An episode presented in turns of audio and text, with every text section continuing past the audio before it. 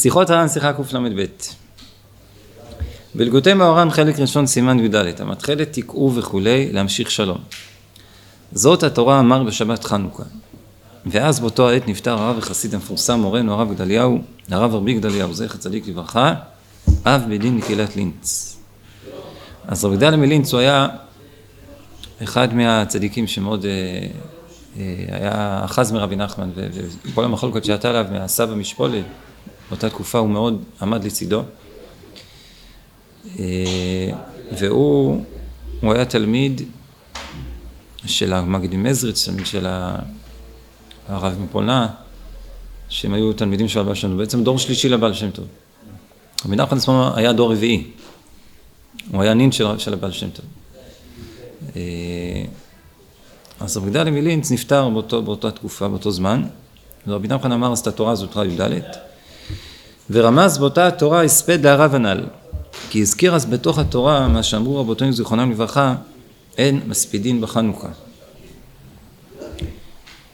גם אמר אז שעכשיו קשה לומר תורה, כי כשנסתלק צדיק קשה לומר תורה, כי כל צדיק נסתלק עם כל חלקו שיש לו בתורה, כי כל צדיק וצדיק יש לו חלק בתורה. וכשנסתלק, נסתלק עם כל חלקו שיש לו בתורה. על כן קשה אז לומר תורה. ואף על פי כן, אמר אז תורה נפלאה.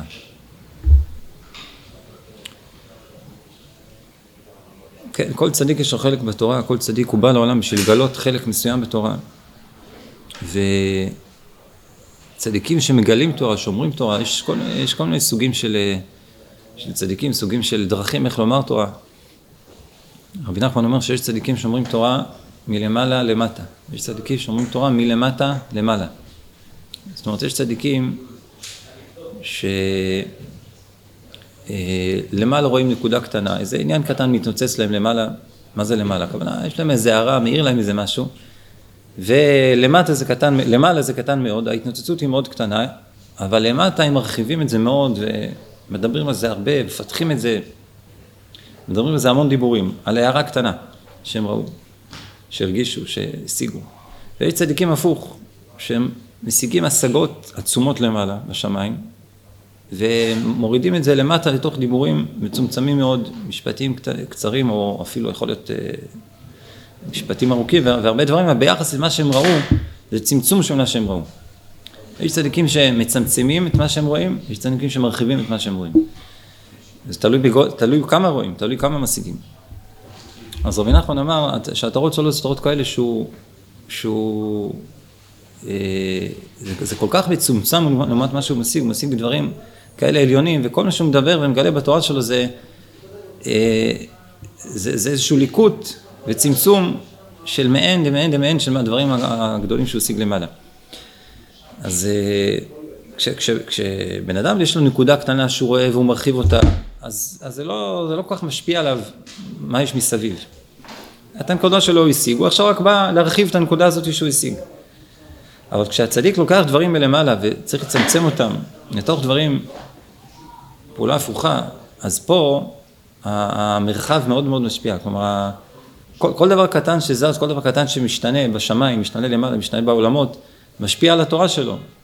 כי, כי הוא בתורה שלו אמור לכלול את כל, ה, את כל הדברים הגבוהים שהוא משיג, וזה, הוא משיג למעלה המון המון דברים, אז, אז, אז זה מאוד משפיע, מה שקורה, מה שמתרחש, הוא מאוד, מאוד, מאוד משפיע על, על הדברים שהוא אומר. לכן הוא אומר, כשצדיק, כשצדיק מסתלק, אנחנו, כשאנחנו מדברים, לפחות אני, לא יודע, אני לא, לא אוחז למעלה באיזה משהו, אז לא, לא מרגיש השפעה ממה שמסביב, אבל כשצדיק מדבר, מגלה תורה, צדיק ברמה כזאת שהוא משיג דברים למעלה, ובא להוריד אותם למטה, מלמעלה למטה, אז זה מאוד מאוד מושפע ממה שקורה למעלה, מדברים שזזים למעלה, מאוד משפיע על התורה שלו. אז הוא אומר, לכן קשה לומר תורה, ואף פי כן אמר אז תורה נפלאה. אה, טוב, נמשיך עוד פסקה, מה שכתוב שם בעוד ד' על מאמר רבותינו זוכרנם לברכה, מפני מהתלמידי חכמים אין ביניהם תלמידי חכמים, אז שלא ברכו בתורה תחילה. שמעתי ממנו זוכרנם לברכה עוד בזה, כי ההולדה נמשכת כפי המאכלים שאכל תחילה וכולי. וצריך כל אדם לברך ולקדש את בחינת התחילה, דהיינו משהו תחילה וקודם להולדה, דהיינו אכילה וכל עסקה וכולי, עד שימשיך ההולדה בקדושה וטהרה כראוי. וזהו על שלא ברכו בתורה תחילה, שלא ברכו וקידשו בקדושת התורה את התחילה. דהיינו משהו תחילה וקודם להולדה כנ"ל. כי צריך לברך ולקדש את בחינת תחילת ההולדה הנ"ל בהתורה. ואז יהיה גם בנות תלמיד חכם וחנן.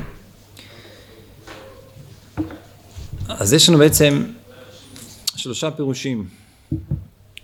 למה זה על שלא ברכו בתורה תחילה? יש את הפירוש של הפשט, מה שרש"י שם מביא, שהתלמידי חכמים, מרוב שהם רגילים ללמוד תורה, אז הם לא, לא, לא שמים לב לברך ברכת התורה. בן אדם מברך על משהו מיוחד. אבל דבר שבן אדם רגיל אליו כל הזמן, לפעמים הוא שוכח לברך עליו, שוכח, גם אם הוא אומר, אבל הוא לא, הוא לא באמת מעריך את זה. אז גם אם היו אומרים ברכת התורה והם לא היו באמת אה, אה, מתפללים ומבקשים אה, ברכת התורה, כתוב מתפללים שם וערב נא השם אלוקינו ידענו את תורתך, נהיה אנחנו וצאצאינו. אז מרוב שהם מורגלים בתור, מורגלים בתורה, הם לא שמים לב למה שהם מבקשים בעצם על הצאצאים שלהם, ולכן רש"י מסביר, לכן רש"י אומר שם הם לא, לא זוכים, הרבה פעמים בגלל זה הם לא זוכים לתלמיד, לבנים תלמידי, תלמידי חכמים. לעומת זאת בן אדם שהוא לא כולו שקוע בתורה, כשהוא בא ומברך בכל התורה, אז הוא מברך את זה מעומק הלב, ונהיה אנחנו וצאצאינו וצאצאינו, כולו מתחנן ומבקש, הלוואי, הלוואי שנזכה להיות לומדי תורה. זה כמו שאומרים, אה, הגמרא אומרת שגדול הנהנה מיגיע כפיו יותר מירא שמיים. נראה לי גמרא בברכות אם אני לא טועה. אז שואלים, ממה נפשך? אם הבן אדם הזה שנהנה מגיע כפיו, הוא ירא שמיים יותר מהירא שמיים הזה, אז ברור שהוא גדול, כי הוא יותר ירא שמיים. ואם הוא פחות ירא שמיים, הוא נהנה מגיע כפיו, הוא פחות ירא שמיים, אז למה הוא גדול מאותו אחד שירא שמיים? אז הוא נהנה מגיע כפיו, כל הכבוד, אבל אם פחות ירא שמיים, ודאי שיראת שמיים זה הדבר הכי חשוב שיש. אז אומרים ככה, אחד ההסברים שמסבירים, נראה לי בשם אחד מהדמורי גור, גור, אם אני לא טועה, שיש אדם שירא שמיים, והוא יושב כל היום ולומד, כי הוא מבין שזה הדבר הכי חשוב לעשות בעולם. לשבת, ללמוד, לעסוק בעבודת השם. אבל בגלל שהוא כל הזמן עוסק בתורה, אז הוא כל הזמן דואג, מה יהיה עם פרנסה, איך אני אסתכל, מה יהיה עם כל מיני דברים, טרדות גשמיות שיש לו. זה מה שעומד לו בעצם מאחורה כל הזמן, בלי שהוא שם לב, על זה הוא כל הזמן חושב. על פרנסה ועל כסף, איך הוא יסתדר פה, איך הוא יסתדר שם. כי הוא כולו בתורה, שהוא כל כולו שקוע בתורה, אז יש לו מלא דברים אחרים שהוא צריך לסדר, והוא לא מתעסק, הוא לא מסדר אותה ולא דואג להם, אז כל הזמן הוא טרוד מהם. עם זה הוא מסתובב, עם זה הוא קם, עם זה הוא הולך לישון. לעומת זאת, בן אדם שהוא נהנה מגיע כפיו, הוא כל היום עובד. מה מטריד אותו? מה יהיה עם הלימוד שלי? מתי אני אלמד? מתי כבר אני אסיים את העבודה ואני אבוא בערב, אשב קצת, יהיה לי זמן פנוי לשבת ללמוד. כל היום מסתובב בראש עם מחשבות על הלימוד, על התורה, על עבודת השם. לכן גדול הנהנה מגיע כפיו, יותר מירא שמיים.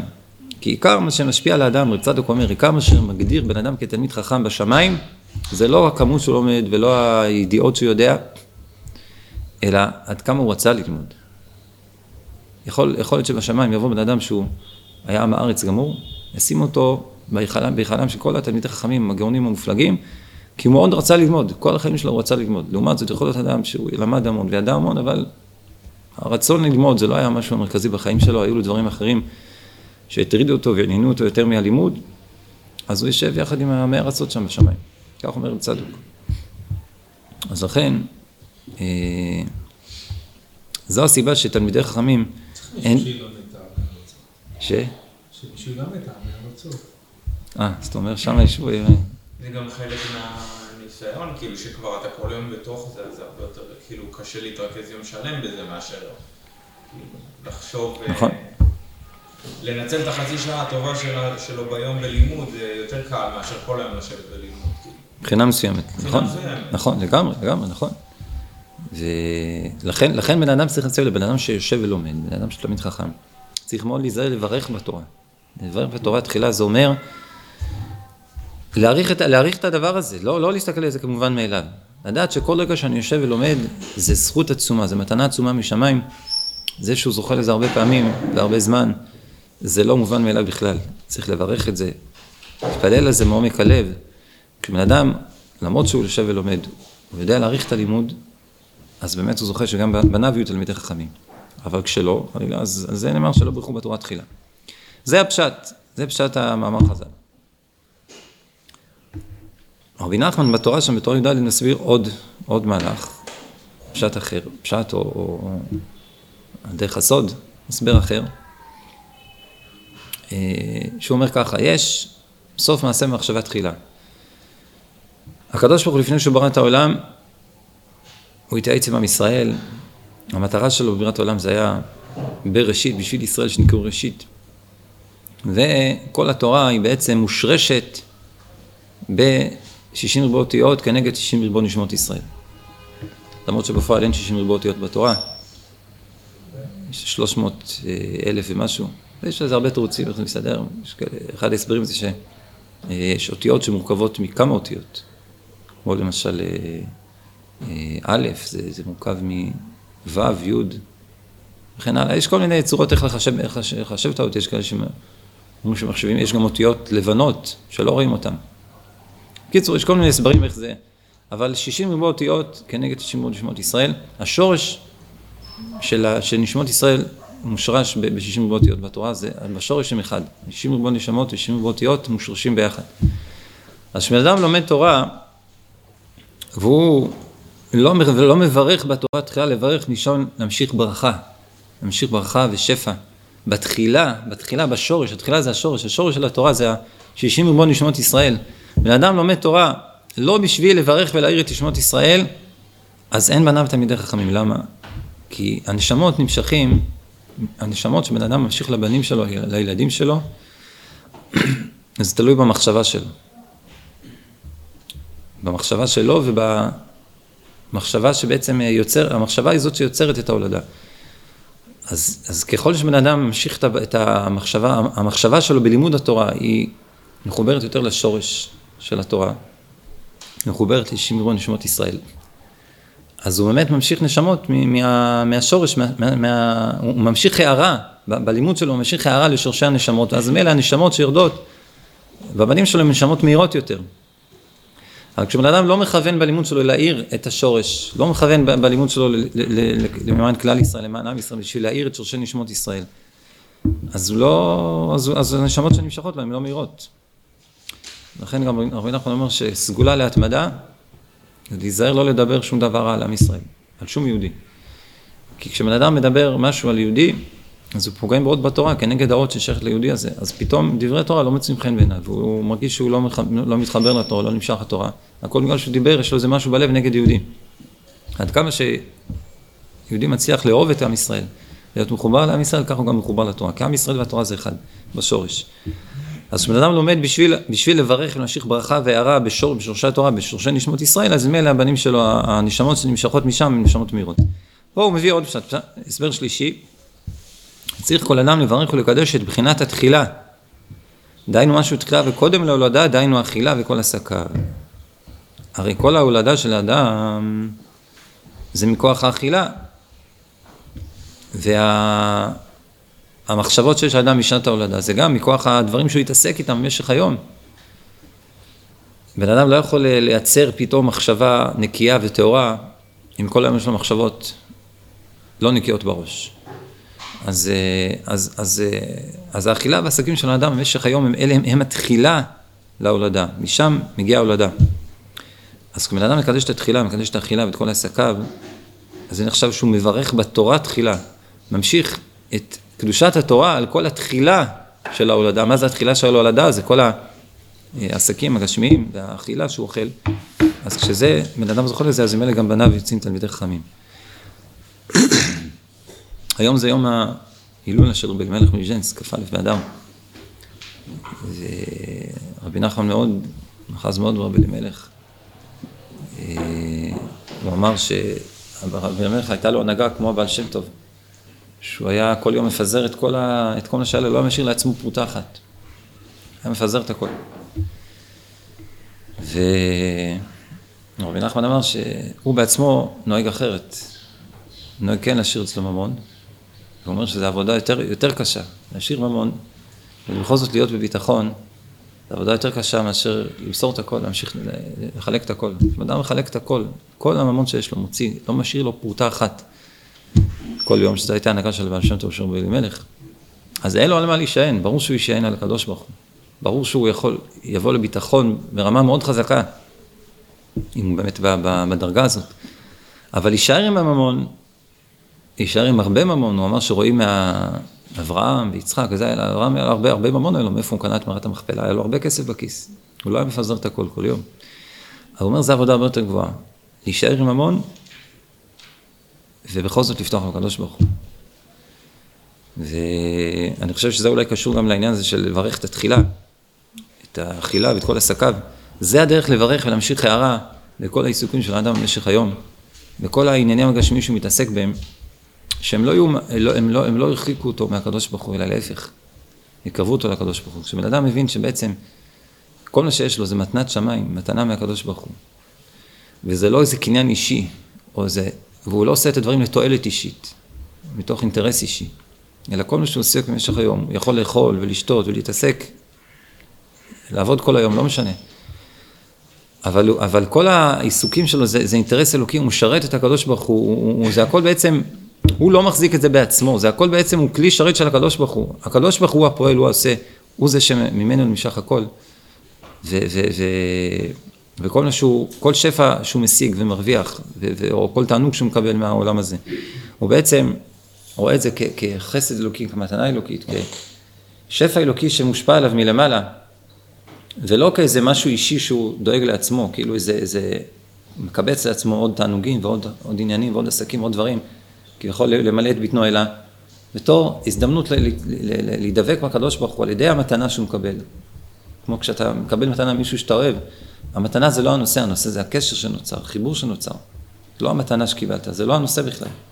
כשאתה לא אוהב מישהו, אתה, המתנה זה הנושא. בסדר, הוא נותן לי מתנה, לא נותן לי מתנה. כשאתה אוהב מישהו ואתה מחפש קשר איתו, המתנה היא רק מרכבה לקשר, היא רק דבר שעליו רוכב הקשר, והקשר הוא המטרה. אז כשבן אדם ככה מפרש את כל החסדים, את כל ההטבות שיש לו במשך היום, כל הדברים הגשמיים שהוא מתעסק בהם, הכל, הכל, הכל, לא, זה לא המרכז, זה בסך הכל היא תמצא ליצור קשר עם הקדוש ברוך הוא ולראות את רחמי השם ששופעים עליי ועל העולם, אז ממילא כל העסקים וכל האכילה וכל התענוגים מתקדשים בקדושת התורה, והוא זוכה שגם בניו יהיו תלמידי חכמים. נזכה בעזרת השם לקדש את כל העיסוקים שלנו בתורה תחילה, נזכה מתוך זה לגאולה שלמה וקרובה, נראה וימינו אמן, זכות רבי אלוהים תגן עלינו בעזרת השם.